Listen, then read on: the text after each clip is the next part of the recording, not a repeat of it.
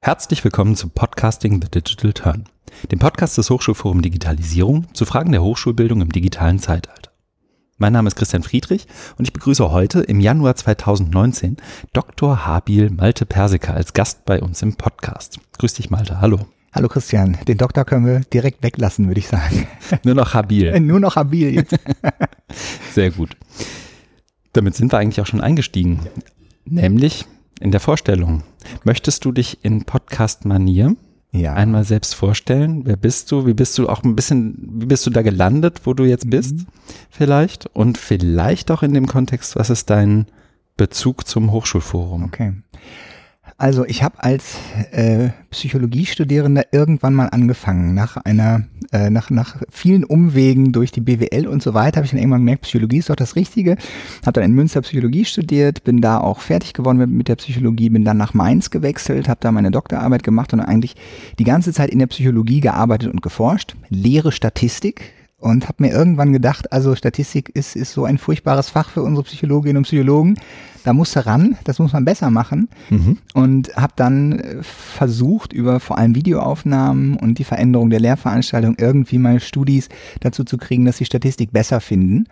Und im Zuge dieser, dieser Bemühungen gab es dann irgendwann diesen Ars Legendi-Preis. Ähm, mhm. Der heißt Ars Legendi-Preis für exzellente Lehre irgendwas. Ich glaube so, ja. Mhm. Ja, und äh, den habe ich bekommen und damit ging es eigentlich los. Äh, mhm. Also damit kamen dann die Anfragen, also vorher völlig unbekannt und dann kriegt man plötzlich so ein Ars Legendi und dann, dann wurde man gefragt und äh, kein Jahr später wurde dann das Hochschulforum Digitalisierung aus der Taufe gehoben. Mhm. Und dort wurden dann Menschen gesucht aus der Landschaft in Deutschland, die an Hochschulen arbeiten mhm. als, als Dozierende und die Lust haben, unentgeltlich, äh, nur für ein für, für schöne Reisen in die äh, in die Bundeshauptstadt, äh, dann einem Hochschulforum mitzumachen. Mhm. Und ich bin damals über über Jürgen Handke, den kennen mhm. vielleicht viele der Hörer, ähm, der in Marburg ganz exzellente Lehre macht, auch immer digital und inzwischen ja mit seinem mit seinem Roboter äh, oft auch unterwegs ist. Der hat mich, der, der hat mich rein, äh, also reingezogen. Deswegen danke Jürgen. Ohne dich säße ich hier jetzt nicht. Und ähm, ja, und dann ging das eben mit dem Hochschulforum Digitalisierung in, in, in die erste Runde. Da war ich eigentlich nur so dabei, stand mittendrin.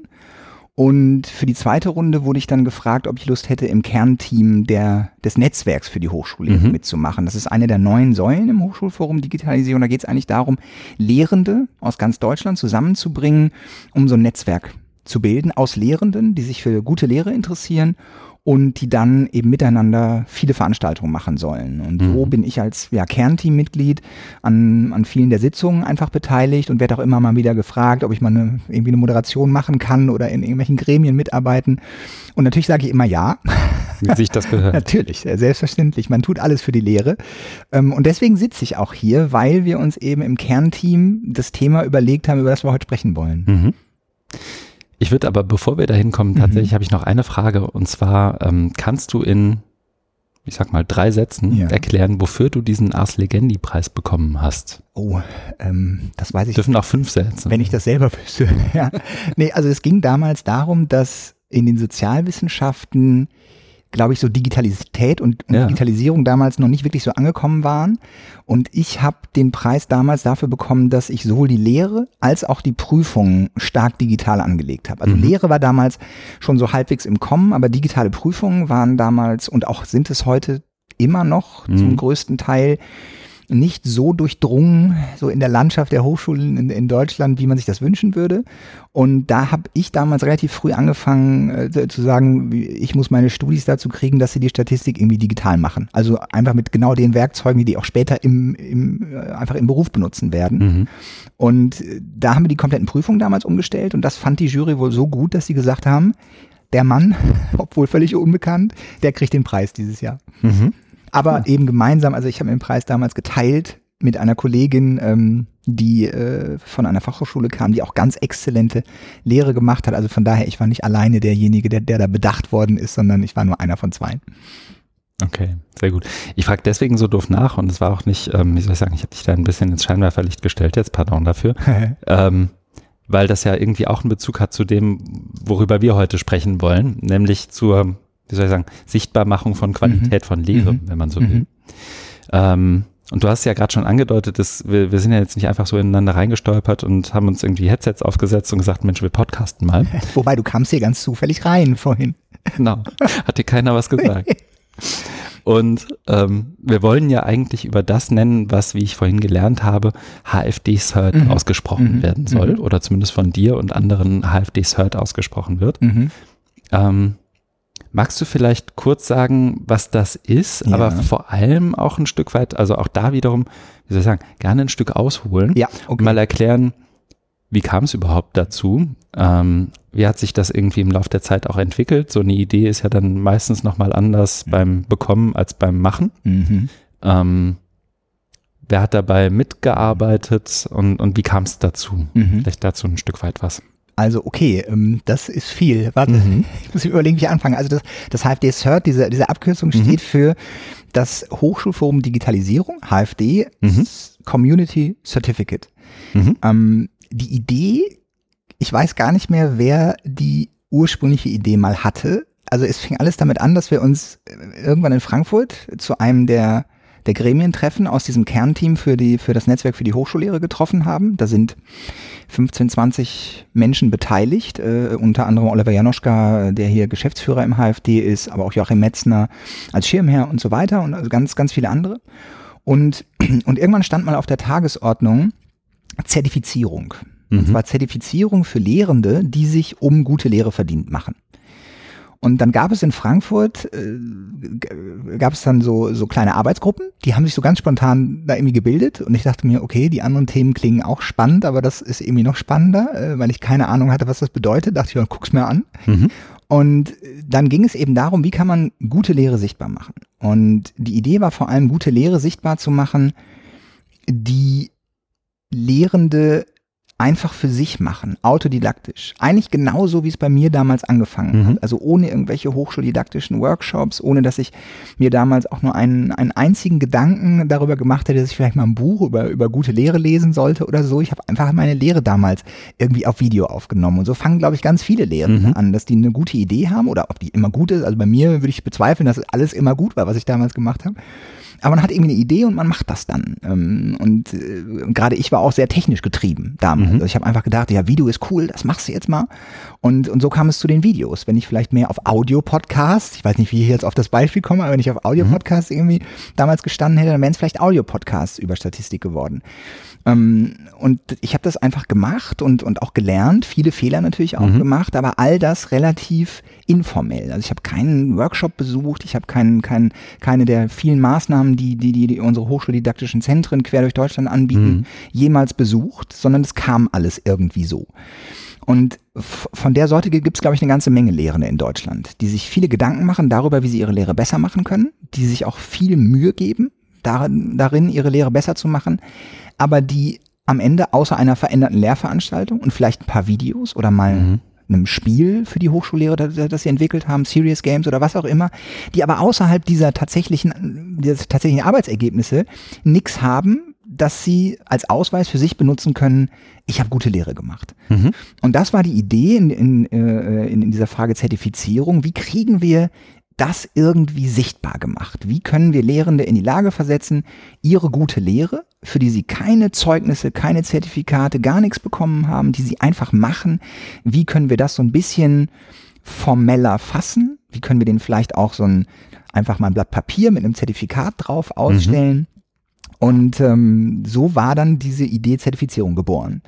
Und dann kam damals Holger Hansen, ähm, einer der Premium, Premium-Mitarbeiter der FH Köln, auf die Idee, dass er sagte, ja, dann, dann lass uns doch einfach die Stunden, die Lehrende für gute Lehre investieren, mit Punkten vergüten. Die kriegen einfach für jede Stunde, die die in gute Lehre stecken, einen Punkt. Mhm. Und da saß ich da und gedacht, der Typ ist irre. Das kann man für die Vorbereitung nee, also oder für, für die, Zeit der also Lehre die, insgesamt? Für die Vorbereitung, die sie machen, ja. für, für Blogbeiträge, die sie lesen, für mhm. Lehrbücher, die sie lesen, für Lehrbücher, die sie schreiben, für alle Dinge, für Tagungen, die sie besuchen, ja. wo man ja auch oft keine, keine Teilnahmebescheinigungen bekommt mhm. oder zumindest nichts, was wirklich wirksam wird irgendwie. Ja. Was man, was man auch, das betrifft gerade junge Lehrende, die auch irgendwann ja sich irgendwo bewerben wollen. Und die haben dann, die stehen dann vor dem Problem, wie weise ich meine Lehrkompetenz nach? Forschungs Fachkompetenz ist oft einfach nachzuweisen. Da hat man, da hat man wissenschaftliche Artikel geschrieben und Fördergelder eingeworben. Aber wie kann ich gute Lehre nachweisen? Und zwar gute Lehre, die ich außerhalb dieser klassischen hochschuldidaktischen mhm. Weiterbildung mache. Mhm. Und da kam Holger Hansen eben auf diese Idee und sagte, ja, dann lass uns doch einfach mal die Zeit irgendwie vergüten.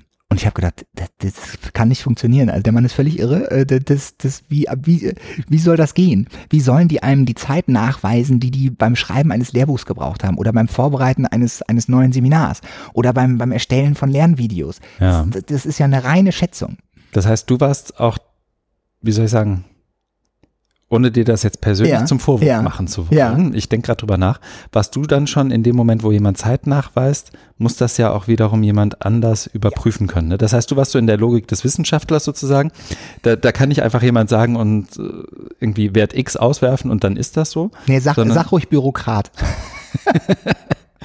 ich glaube im Max, Max Weberschen Sinn, aber da lehne ich mich jetzt nicht so weiter. Wäre Bürokratie auch nichts Schlimmes? Aber du warst direkt in so einem naja, da kann ja jeder kommen. Ja, genau, ja. Ähm, ja.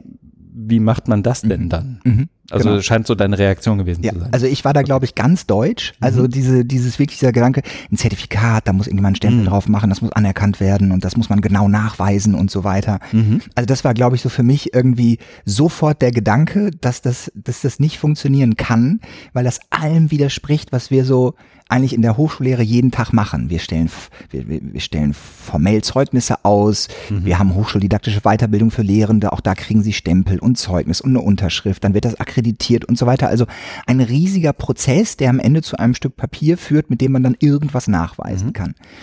Und ich glaube, in dieser Kultur war ich komplett drin und habe deshalb diese Idee vom Holger, habe ich, hab ich gedacht, das, kann nicht funktionieren. Mhm. Und dann hat der Holger aber so zehn Minuten irgendwie erklärt, wie, wie er sich das vorstellt. Und in, in diesen zehn Minuten äh, hat sich meine Meinung komplett gewandelt. Ich habe gedacht, das ist ja eine richtig gute Idee, das genauso zu machen. Ähm, weil er einfach gesagt hat, und das ist ein Argument, das ich halt total verstehe, mhm. wenn jemand eine hochschuldidaktische Weiterbildung besucht in einem Kurs, der von der Hochschule angeboten wird zum mhm. Beispiel oder von anderen Zentren, die Lehrende weiterbilden möchten, dann hat man außer dem Kursbesuch ja am Ende auch nichts nachzuweisen. Man muss oft nicht nachweisen, dass man das wirklich umgesetzt hat, was man da gelernt hat. Äh, es spielt keine Rolle, ob man, ob man all die Dinge, die man, die man machen könnte, die man dort irgendwie erfahren hat, was man mitnehmen kann in einer Lehrveranstaltung, ob man die dann tatsächlich einsetzt, das prüft niemand, mhm. sondern man hat es ja irgendwie mal gehört. Und dann hat Holger Hansen gesagt, was, was, was wir da machen wollen, ist ja viel näher dran an der Praxis. Wir wollen nämlich nicht nur die, die theoretische Anwendung guter Lehre irgendwie da bescheinigen, mhm. sondern wir wollen bescheinigen, dass jemand gute Lehre macht. Und als er diesen, diesen Gedanken, äh, als ich diesen Gedanken so verstanden hatte, dass das dahinter steckt, habe ich gedacht, oh ja, das, das ist eine richtig gute Idee. Lass das mal versuchen. Mhm. Und dann hat sich diese Arbeitsgruppe noch ein paar Mal getroffen ähm, auch online. Und wir haben diese Idee einfach, einfach weiterentwickelt zu dem, was heute das HFD Community Certificate ist. Okay. Dann erklär doch einmal, wie das dann ganz konkret funktioniert. Also ich, ich okay, ja. wie soll ich sagen, mhm. ich bin, ich bin Lehrender, mhm. tun wir einfach mal so. Mhm. Und ich ähm, gebe, ja, ich habe eine Veranstaltung zu Stochastik mhm. und ich lese Gibt es Blogposts zu der Vermittlung von Stochastik? Da fängt es ja schon an. Mit Sicherheit. Mit Sicherheit. Mit Sicherheit. Ich lese einen, es gibt alles. Ich lese ja. für 90 Minuten ja. einen Blogpost zu Stochastik.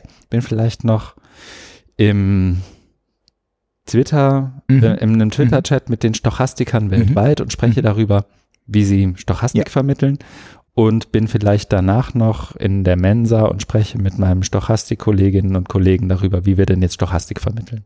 Ich jetzt richtig mitgerechnet habe, habe ich 90 plus 15 plus 30 Minuten, mhm. also 145 Minuten, glaube ich. Ja. Peinlich, wenn nicht. Ähm, so ungefähr. Ungefähr. 100, so, und erstens ist, glaube ich, meine Frage ganz praktisch, führt jeder Lehrende, der da mitmacht und jede Lehrende, die da mitmacht, so eine Art Tagebuch. Also gibt es eine App, wo ich das eintrage, wie so ein Schrittezähler. Ähm, wie genau ist das? Aber dann auch, ähm, wo fliegt denn das hin? Wer sieht denn das? Ähm, wie, wo, wo weise ich das aus? Und also wie geht's dann weiter? Okay, also die, das, das Ganze geht natürlich nur online. Mhm. weil wir gedacht haben, also Papier durch die Gegend zu schicken, das ist nicht mehr zeitgemäß. Wir müssen das online machen. Deswegen sind wir alle äh, dem BMBF sehr dankbar, dass das BMBF gesagt hat, das ist so eine gute Idee, dass wir das fördern. Mhm. Also gab es ein bisschen Geld dafür, dass wir tatsächlich so eine Online-Plattform entwickeln konnten. Und diese Online-Plattform äh, ist am Start mhm. und zu finden im Netz unter der Website hfdcert.de also so wie man es spricht, so wie auch der Hashtag, glaube ich, ist mhm. für diesen Podcast, hftcert.de. Und, und wenn man da drauf geht, dann muss man sich erstmal anmelden als Lehrender und, und einfach sagen, wer man ist. Ja. Ähm, aber glaube ich nicht so allzu viel. Man muss nur den eigenen Namen angeben und an welcher Hochschule man ist und braucht eine E-Mail-Adresse. Das war's dann schon. Muss die E-Mail-Adresse von der Hochschule sein? Also geht da nochmal in, in der Hochschule jemand her und bescheinigt, Malte Persike ist Lehrender an? Nein? Das wird im Augenblick nicht geprüft. Okay. Wir hatten das mal vorgesehen, das zu koppeln an an, an, an das DFN, mhm. das, das Deutsche Forschungsnetz, die ja viele solcher Services anbieten. Ähm, da ist das ist aber, soweit ich den letzten Stand mitgekriegt habe, noch nicht hundertprozentig mhm. so weit. Der Plan ist ganz klar da. Und es kann sein, dass wenn man dann morgen auf das HFD-Cert geht, dass das auch funktioniert, dass man sich also mit seiner Uni-Mail-Adresse und auch dem eigenen Uni-Passwort bereits anmelden kann. Ah, ja. ähm, das, mhm. das, könnte sein, dass das schon funktioniert. Das ist jedenfalls ein, ein mittelfristiges Ziel. Ähm, aber zumindest im, im Anfang des HFD-Cert war es so, dass, dass wir ähm, dass, dass wir gesagt haben, dass das muss keine Adresse von einer Uni sein. Das hätte auch maltepersike.gmail.com sein können. Mhm.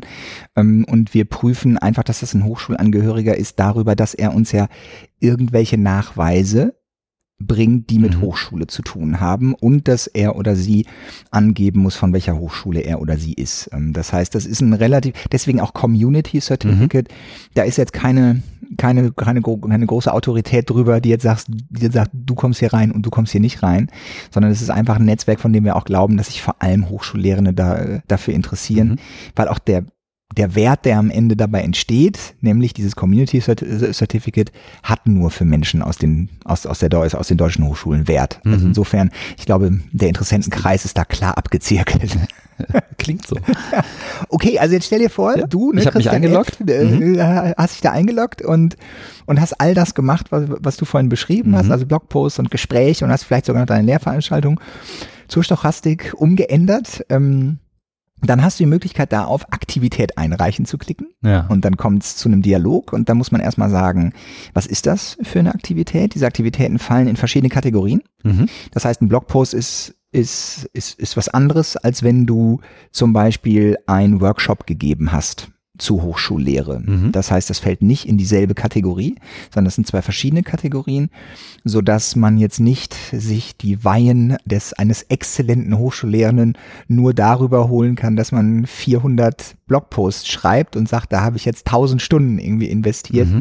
sondern das HFD-Cert ist schon darauf ausgelegt, dass die Qualifikationen, die man da nachweist, aus verschiedenen Bereichen des ja. Lehrens kommen. Okay, dann hast du jetzt deinen Blogpost mhm. und dann sagst du, okay, ich, das die erste Aktivität, die ich da hochladen will, das ist mein Blogpost. Dafür habe ich so und, dafür habe ich so und so lange gebraucht. Mhm.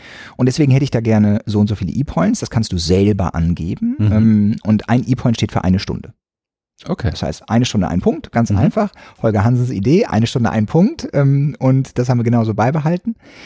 Und dann geht, und dann wirst du noch, äh, noch, noch gefragt, bitte weisen Sie das nach, was Sie da gemacht haben. Mhm. Dann muss man irgendeinen Beleg hochladen, der eben beweist, dass man diesen Blogpost geschrieben hat. Mhm. Das kann man natürlich, indem man einen Link auf den Blogpost setzt. Wenn du jetzt aber sagst, nee, Moment, ich habe den, ich hab den nur gelesen, ich habe den nicht geschrieben, ich habe einen Blogpost gelesen, das hat mich auch eine Stunde gekostet, dann glauben wir das.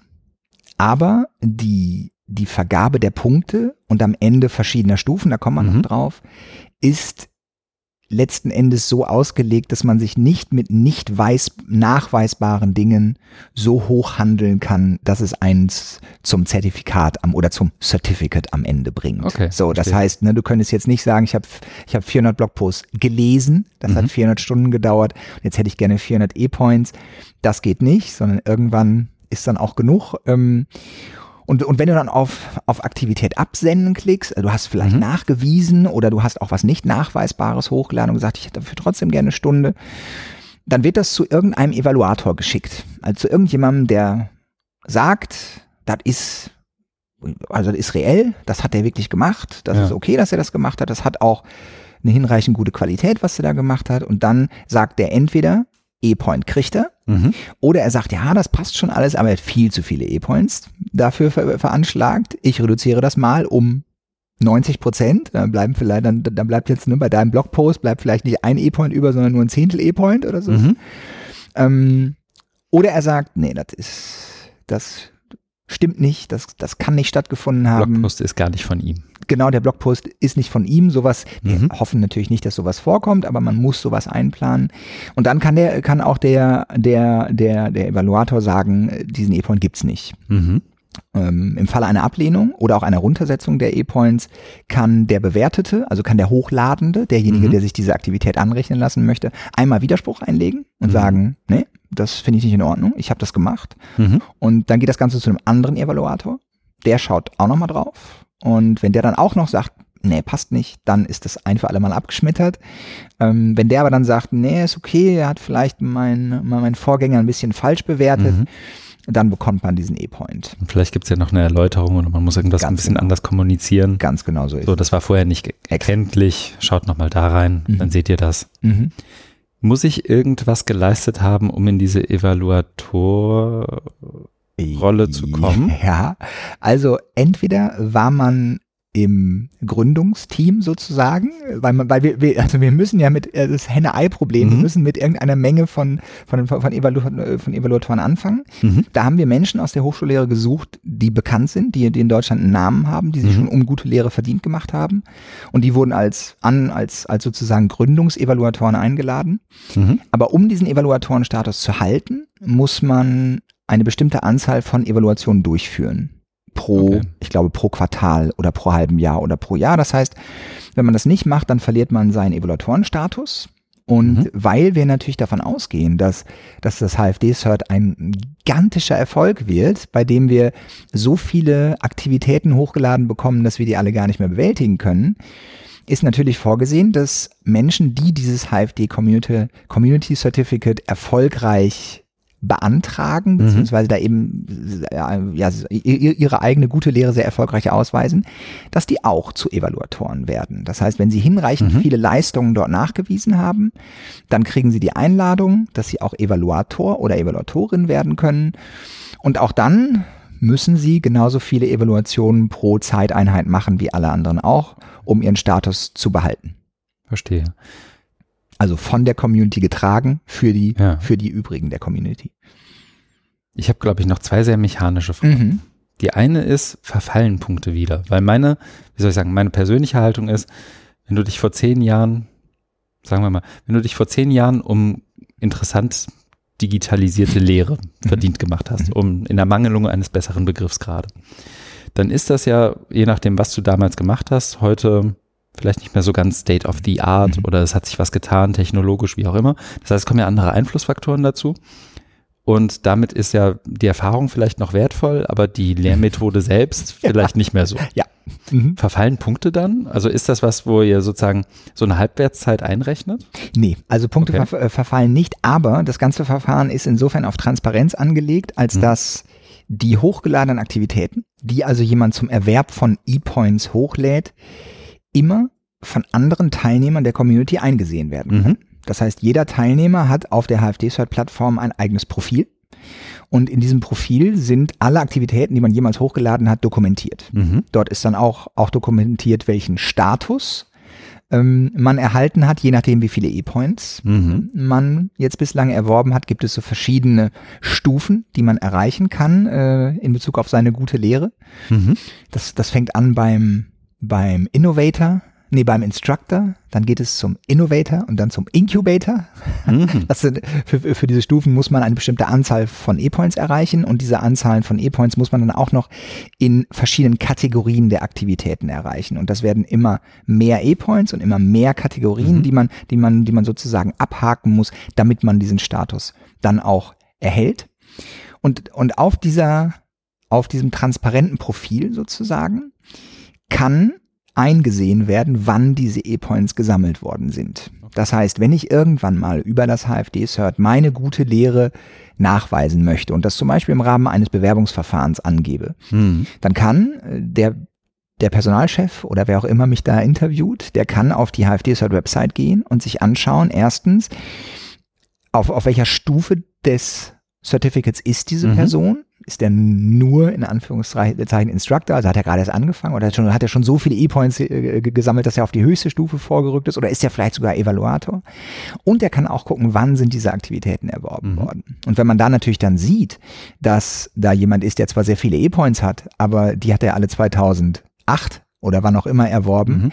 dann ist natürlich völlig klar, wie man da vor sich sitzen hat und dann kann sich jeder Personalchef sein eigenes Bild darüber machen. Okay. Damit folgen wir ja im, im Übrigen auch diesen üblichen formellen Zertifizierungswegen, wo wenn mhm. man einmal ein Zertifikat im Schrank liegen hat, das läuft ja meistens auch nicht ab.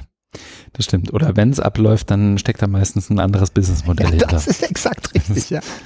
Mhm. Okay, damit hast du mir meine zweite Frage, glaube ich, mhm. auch schon beantwortet, nämlich ab wann werden denn aus E-Points Zertifikate. Das heißt, ich sammle x Punkte und dann bin ich, äh, was sagst du, Instructor, mhm. danach bin und so weiter und so weiter.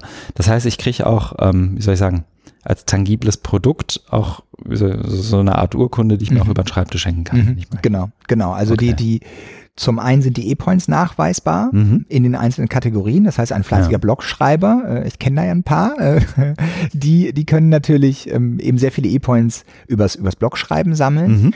Aber das bringt ihnen nichts zum Erreichen der nächsten Stufe, weil mhm. sie eben auch noch in anderen Kategorien ihre gute Lehre nachweisen können.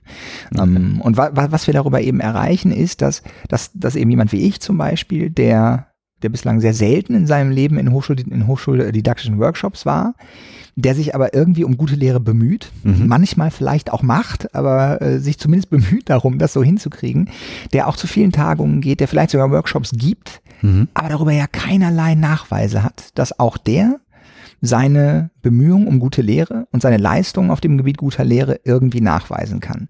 Unser Ziel ist explizit nicht, dass, dass wir damit irgendwie in, in, in, in Konkurrenz treten zu den klassischen hochschuldidaktischen Zertifizierungswegen. Mhm und auch zu den hochschuldidaktischen Weiterbildungszentren, die es an vielen Hochschulen in Deutschland gibt. Das ist ein ganz anderer Weg und auch den braucht man, weil, ähm, weil das, weil das ein, weil einfach diese formale Zertifizierung immer noch etwas ist, was in Deutschland sehr, sehr wichtig ist und ich glaube, das wird auf absehbare Zeit auch so bleiben. Wir wollen aber all jene Lehrende eben auffangen und allen jenen Lehrenden die Möglichkeit geben, sich sichtbar zu machen, die genau diesen Weg nicht gehen, sondern die sich so autodidaktisch irgendwie um gute Lehre bemühen und das oft auch sehr, sehr gut machen, mhm. aber darüber einfach keinerlei Nachweise im Augenblick erbringen können und, und, und um diesen Nachweis zu erreichen, da wollen wir ihnen helfen. Okay. Und das adressiert ja auch, ähm, wie soll ich sagen, ich als Außenstehender mhm. in Bezug auf das Hochschulsystem kann das ja vielleicht auch so sagen.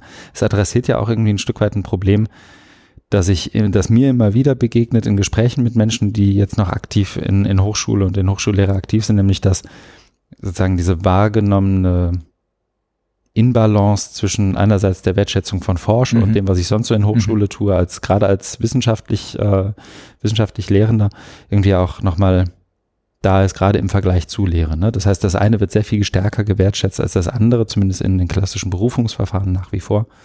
Ähm, und da nochmal so, so, ein, so, eine, Komplementärwährung schon fast einzuführen und zu sagen, ähm, wir haben vielleicht nicht, wir, wir haben vielleicht nicht irgendwie die, die, die Wertschätzung, die wir zum Beispiel der Forschung gegenüberbringen, aber, aber hier ist sowas wie, fällt mir kein besseres Beispiel ein als Payback-Punkte oder Miles mhm. More Sachen. Also so, so dieses, ja. eine Währung, die erstmal nichts kostet, die aber irgendwie auch einen bestimmten Status vielleicht signalisiert und eine bestimmte Wertschätzung signalisiert, die ja vielleicht auch irgendwann tatsächlich mal vielleicht ja auch eingesetzt werden kann. Mhm. Also theoretisch könnte ja jetzt auch im, in ein, zwei, drei Jahren jemand sagen, ich weiß nicht, ob ihr darüber nachgedacht habt, ähm, wir haben hier einen Workshop, mhm. wir haben explizit, auch das soll es ja geben, äh, den, den Workshop nicht nur für Anfängerinnen und Anfänger, sondern mhm. der ist für Fortgeschrittene. Ab jetzt kommen bitte, oder für diesen explizit diese eine Veranstaltung melden sich bitte nur noch Menschen an, die zumindest mal was war es, Instructor-Status ja, haben ja, oder was ja, auch immer es ist. Mhm. Also es sind ja viele Denkmodelle möglich. Ich glaube, bei denen man ja auch wiederum, aber das habt ihr wahrscheinlich auch gemacht, glaube ich, zumindest auch mal kritisch hinterfragen kann, ob man ähm, das, was man da gerade tut, oder ob man mit dem, was man da gerade tut, wahrscheinlich auch ein Stück weit Kollateralschäden erzeugt, nenne ich es mal. Ne? Also das kann ja auch dazu führen, dass du irgendwie ähm, ein bestimmtes System stützt, dass du mhm. vielleicht das eigentlich für gute Lehre um nicht unbedingt förderlich ist. Ja. Also so Diskussionen werdet ihr wahrscheinlich auch gehabt mhm. haben. Ne? Ja, auf jeden Fall. Also das, das wir wollten zum einen auch den Lehrenden einfach die Möglichkeit geben, für sich so eine Art Logbuch zu führen. Denn irgendwann ist, also ist man ja Incubator und dann so kann man nicht so alles viel höher kommen. Und ob ich dann 2000 oder 3000 E-Points habe, das mag mich vielleicht dann noch interessieren, mhm. aber das, das, das ist für, für, für den Status in dem System ist das vollkommen unerheblich. Aber, aber es ist vielleicht wichtig für mich selbst. Es ist wichtig, um mich auch darzustellen gegenüber möglichen Personen, die an mhm. mir als Lehrperson interessiert sind oder Institutionen, die an mir als mhm. Lehrperson äh, äh, interessiert sind. Und natürlich haben wir uns darüber Gedanken gemacht, ob wir damit nicht so diese Selbstausbeutung, die ja, die wir oft finden, gerade in der Hochschullehre, mhm. man sagt also, oft gibt's wenig eher dafür, zwar auch nicht viel Feind, aber eben auch nicht viel eher. Ähm, und, und die Forschung ist am Ende immer noch wichtiger, dass wir natürlich letzten Endes ein System bauen, das genau die Aktivitäten auf diesem Gebiet belohnt, mhm. in einer Weise, die am Ende vielleicht nicht greifbare Ergebnisse liefert. Ähm, und, und natürlich ist das, ist das in gewisser Weise ein Problem, mhm. dass wir sagen, wir, wir ermuntern dort Lehrende, gute Lehre zu machen, in die oft sehr viel Arbeit und auch manchmal viel Geld reinfließt und viel Energie, viele Ressourcen, die auch irgendwo anders fehlen. Vielleicht fehlen sie in der Forschung. Und, und führt das nicht dazu, dass eben so ein System am Ende die Selbstausbeutung von Lehrenden auf, auf diesem Gebiet mhm. der Lehre auch wieder unterstützt? Das ist natürlich eine Frage, die man sich stellen muss. Aber ich glaube, das ist keine Frage, die sich, die wir beantworten müssen, sondern das ist eher eine Frage, die die Politik beantworten muss und die die Hochschulen beantworten mhm. müssen. Ähm, denn wenn Hochschulen Lehrende verpflichten, hochschuldidaktische Weiterbildungskurse zu besuchen, im Rahmen ihrer Anstellung an der Uni oder überhaupt erst, um angestellt zu werden. Wenn sie dann aber die Lehre nicht so weit wertschätzen, dass das einen Karriereweg eröffnet, wenn man gute Lehre macht, dann ist das ein Systemfehler, den wir mit dem Zertifikat natürlich in gewisser Weise begleiten den wir aber nicht lösen können und nicht lösen wollen und der vielleicht aber dann am Ende sogar dazu führt, dass, dass, dass man so den Finger noch so ein bisschen mehr in die Wunde legen kann und sagen kann, guck mal, wie viele sehr gute Lehrende wir in Deutschland haben, mhm. wie viel Zeit da offenbar reif ist, weil wir können am Ende die, die E-Points, die alle gesammelt haben, haben mal zusammenzählen und kommen da auch hoffentlich auf viele Millionen Stunden, die, äh, die alle Lehrende in Deutschland in ihre Lehre gesteckt haben. Und dann kann man mal, dann kann man mal zeigen, hier so viel Zeit mhm. geht in Deutschland in gute Lehre ohne dass man wirklich immer dabei was so für sich rausbekommt, was auch am Ende tangibel ist, messbar mhm. ist, wie du gesagt hast. Mhm. Ähm, also insofern, ja, natürlich begleiten wir das System, ähm, aber ich glaube auch nicht, dass, dass, dass wir diejenigen sind, die das nun unbedingt ändern können.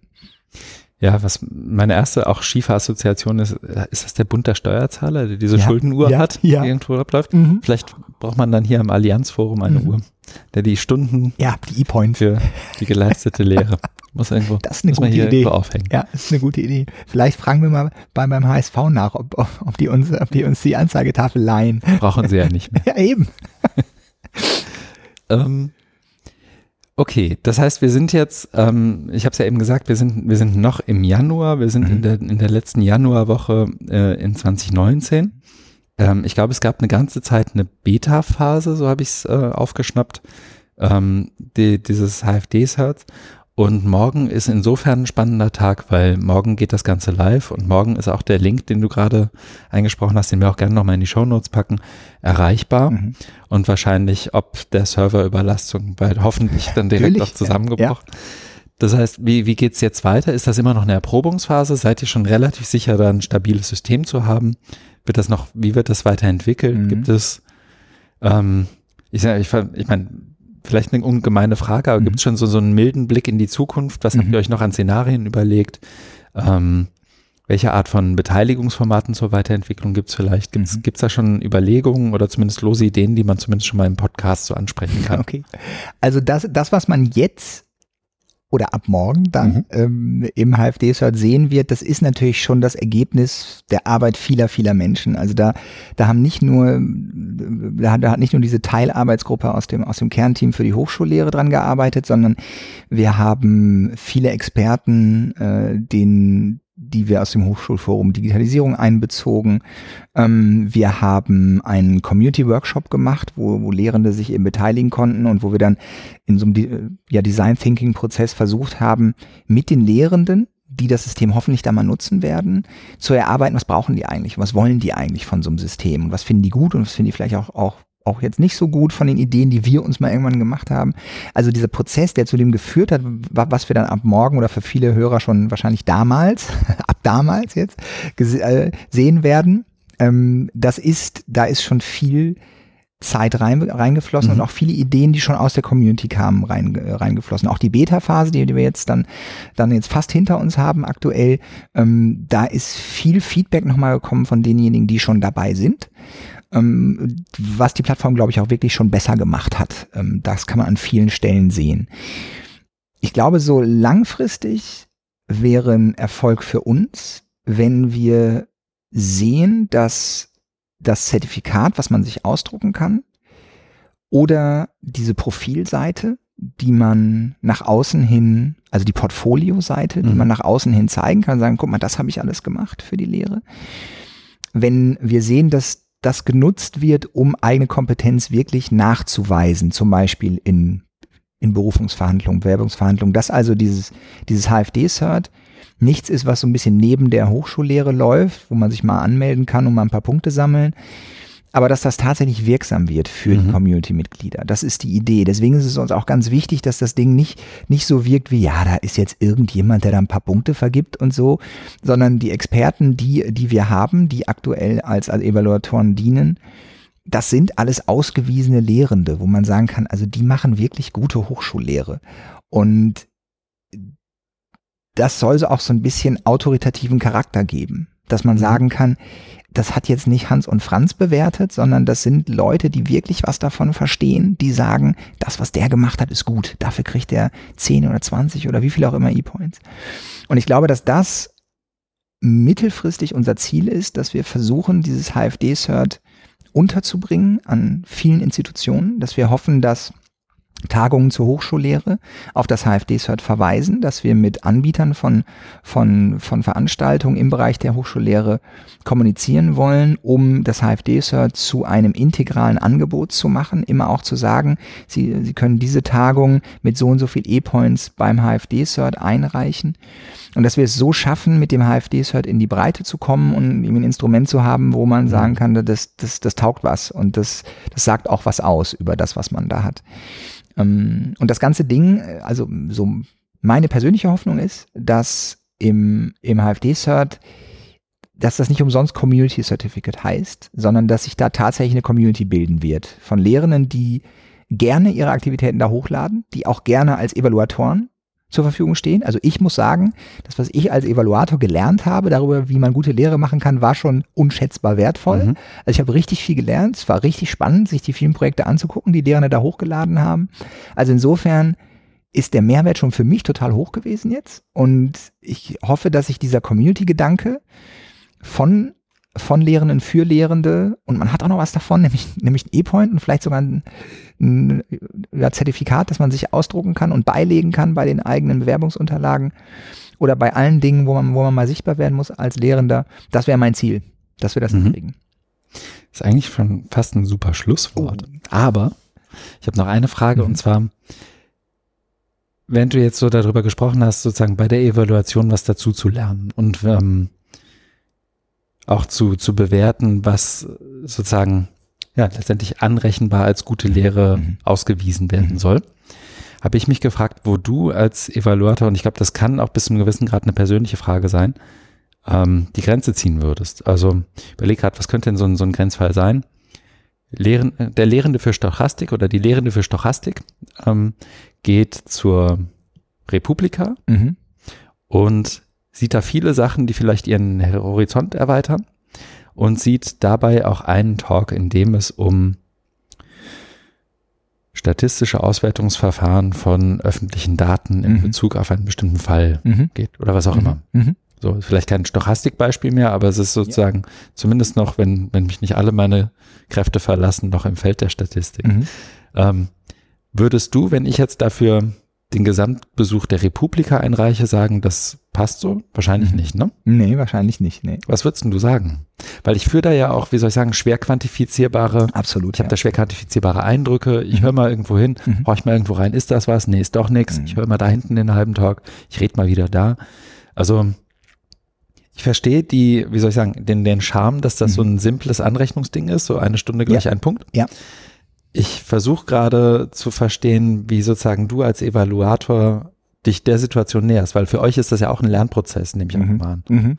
Also Christian, ich höre mich gerade denken, und zwar, ich fühle mich zurückversetzt in 2017, als Holger mhm. Hansen diese Idee vorgestellt hat. Mhm. Da habe ich genau das gedacht. Also wo macht man den Schluss? Mhm. Wann vergibt man noch ein E-Point und wann nicht? Da muss man Richtlinien aufstellen und so weiter. Ich war sofort wieder in dieser mhm. eher behördlichen Denke drin. Und er hat dann irgendwann gedacht, können wir das, was du gerade beschrieben hast, können wir das bei so einem klassischen hochschuldidaktischen Workshop? können wir das da? Also da gehe ich hin als Lehrender, der, ich habe mich da angemeldet, da geht es jetzt um zum Beispiel moderne Lehrmethoden in der Stochastik. So, dann gehe ich da zu diesem Workshop, setze mich da hin und höre dazu. Und dann kriege ich am Ende kriege ich einen Schein, der mir bestätigt, ich bin da gewesen und das ist Teil meines Zertifikats. Wie wird mir denn wirklich bestätigt, dass ich zugehört habe? Dass ich das verstanden habe, dass ich das umsetze und so weiter. Also mhm. ist, ist so ein formal anerkanntes Zertifikat wirklich sicherer oder verlässlicher oder klarer in, in seiner Reichweite und in seiner Bedeutung als das, was wir versuchen mit dem HFD Community Certificate umzusetzen. Und jetzt muss ich, glaube ich, umziehen, weil mir äh, wahrscheinlich alle Leiter von den hochschulischen Einrichtungen in Deutschland Briefbomben nach Hause schicken, ja. Ähm, ich meine, natürlich ist es so, dass, dass diese Akkreditierung, die, die, ähm, die Planung, die in solche hochschuldidaktischen Workshops hineinfließt, auch die Kompetenzkataloge, die für Lehrende dort, dort einfach implementiert werden sollen. Das hat alles schon Hand und Fuß. Und natürlich können wir da mit so einem HFD-Cert nicht konkurrieren. Also natürlich ist das zielgerichteter und klarer und verlässlicher und so weiter. Mhm. Trotzdem glaube ich, dass wir gerade, gerade deshalb, weil wir da Experten sitzen haben und weil sich diese Experten auch miteinander austauschen darüber, was passiert, wenn man so eine unklare Einreichung hat. Also, also ich gebe dir ein anderes Beispiel als, als, äh, als das Republika-Beispiel. Ich hatte jetzt eine Einreichung, da hat ein Lehrender Videos produziert für die Lehre und hatte für die Videoproduktion, was ich sofort glaube, weil das meinen eigenen Erfahrungen zu 100 zu 100 Prozent äh, entspricht, fast 900 E-Points, also 900 Stunden veranschlagt. Und es ist genau ja. so ungefähr die Höhe, die ich so für meine eigenen Veranstaltungen. Das ist absolut normal. Und dann wollte der 900 E-Points haben. Und da habe ich gedacht, boah, 900 E-Points, das, das, das geht eben nicht, das ist zu viel, das ist, das ist vollkommen unverhältnismäßig. Und, mhm. und, und habe mich dann gefragt, wenn ich, wenn ich so meine Lehre digitalisiert habe per Video, wie viel Zeit habe ich wirklich in die, in die didaktische Konzeption gesteckt? Und wie viel Zeit ist in die technische Umsetzung, das Einsprechen und so weiter mhm. geflossen? Ausprobieren. Was, genau, ausprobieren. Irgendwas hat nicht genau, aufgezeichnet, exakt, nicht geklappt. Exakt, ex, also wie okay. man, wie das überall passieren kann, ja. wenn man irgendwelche Dinge halt digital macht. Und dann merkt man sehr schnell, dass der Anteil von, von, von tatsächlich für die, für die Lehre, für, die, für das mhm. Lehrkonzept äh, verwendeten Stunden an so einem Projekt eher klein ist. Also habe ich dann gesagt, komm, mehr als 40 Points kriegt er nicht. Mhm. Hab dann aber gedacht, kann ich das machen? Weiß ich nicht und habe mich dann mit anderen Experten, mit anderen Evaluatoren kurz geschlossen und dann gesagt, was, was habt ihr denn so bislang vergeben in solchen Fällen? Und so ist das auch ein Aushandlungsprozess, der in der ersten Phase jetzt, glaube ich, viel intensiver sein wird als in zwei Jahren. Mhm. Wo auch wir als, als, als, als HFD-Cert-Team, wo alle Evaluatoren erstmal auch sich finden müssen und sehen müssen, was sind denn realistische Werte. Und ich bin ziemlich sicher, dass es irgendwann auch bei uns eine Art Katalog geben wird. Ähm, also es gibt jetzt schon Guidelines für verschiedene Aktivitäten, wo klar ist, also mehr als so und so viele Punkte gibt's nicht. Das, das, das wird auch transparent gemacht auf mhm. der, auf der HFD-Cert-Website so, so dass man auch als Einreichender ziemlich gut dann irgendwann nachschauen kann, was kann ich denn realistischerweise ansetzen. Also ich glaube, das sind Dinge, die wir noch nicht zu 100 Prozent lösen können, weil wir mhm. selber erst Erfahrungen sammeln müssen damit, die aber schon so weit durchdacht sind und eben gerade in diesem Experten-Aushandlungsverfahren laufen, dass ich ziemlich bei fast allen Aktivitäten, die ich so evaluiert habe und auch bei denen, von denen ich mitgekriegt habe von Kollegen, ziemlich sicher bin, dass das einigermaßen realistisch ist. Ähm, und insofern glaube ich, dass die Qualitätssicherung, die, über die man sich natürlich Gedanken machen muss bei so einer Plattform, wo es eigentlich keine mhm. gibt, wo es keine formale Qualitätssicherung gibt, wo niemand, keine, keine Behörde hingeht und einen Stempel drauf macht, wie man das hinkriegt, dass das glaubhaft bleibt, dass das glaubwürdig bleibt, dass das verlässlich bleibt, dass ein Arbeitgeber nicht sagt, komm, das ist das, ist das Papier nicht wert, wo es draufsteht, sondern dass das was zählt und dass man dem auch glaubt, wenn da jemand so und so viele E-Points nachweist. Das ist unser Ziel und ich glaube, gerade weil wir dieses Ziel haben und wissen, wie fragil so ein System ist, mhm. äh, gehen unsere Fehler, glaube ich, eher in Richtung, wir geben zu wenig, als wir geben zu viel. Okay. Verstehe. Dann hast du das, ich meine, sowas ist ja auch nie, also hoffentlich ist sowas ja nie wirklich fertig, mhm. genauso wie mhm. irgendwie gute Lehre machen, ja. Selten ist man ja nie wirklich fertig. Ja, hoffentlich, ne? ja. Insofern, wenn ich jetzt nicht irgendwas vergessen habe zu fragen, was du wahnsinnig gerne noch erzählen würdest, hast du nun die Chance, deswegen spreche ich langsamer und warte deinen Gesichtsausdruck ab. Nee, also außer dass ich sagen würde, dass ich mich freue, wenn alle Hörer, die das jetzt hier gehört haben und uns beide ausgehalten haben, in den letzten, wie viele Minuten waren es? Ungefähr 45. Okay, in der letzten Dreiviertelstunde, die uns mhm. ausgehalten haben. Danke, liebe Hörer, dafür, mhm. dass all diejenigen, die auch ne, irgendwas mit Lehre und Hochschullehre zu tun haben, sofort hfdcert.de ansurfen und sich da mal informieren und schauen, ob das was für sie ist. Und wenn das dann auch dazu führt, dass Lehre in Deutschland noch besser wird, dann äh, kann ich heute Nacht ruhig schlafen und morgen auch noch. Sehr gut. Wir haben ja am Ende ähm, an der Episode haben wir auch noch ein paar der eingefangenen Stimmen von einem der Community Workshops. Die ähm, bauen wir dann noch ein. Ich habe tatsächlich auch vorhin ganz pathetisch gesagt, wir sitzen ja hier am Pariser Platz, kurz vor dem Brandenburger Tor und der Himmel war rot. Ach guck, der, der Himmel wird rot und es wird nochmal besonders schön an dem mhm. Abend, bevor das HFD live geht. Dramatisch. Das wird dann auch ganz dramatisch, das, das Kapitelbild ähm, des, des Intros. Ähm, abgesehen von all dem Geplänkel, dir, Malte, nochmal herzlichen Dank, dass du dir überhaupt die Zeit genommen hast. Ich weiß, du hast auch eigentlich anderes zu tun immer mal wieder. Herzlichen Dank auch ans, äh, an alle Zuhörerinnen und Zuhörer fürs Zuhören. Mhm. Wir freuen uns über Feedback ähm, zum Podcast selbst, ob persönlich per Mail, ähm, dann an podcast.hochschulforum.org oder auch in den sozialen Medien. Da hat sich auch mit dem Jahreswechsel auch der Hashtag geändert, deswegen auch mhm. hier nochmal die Ansage.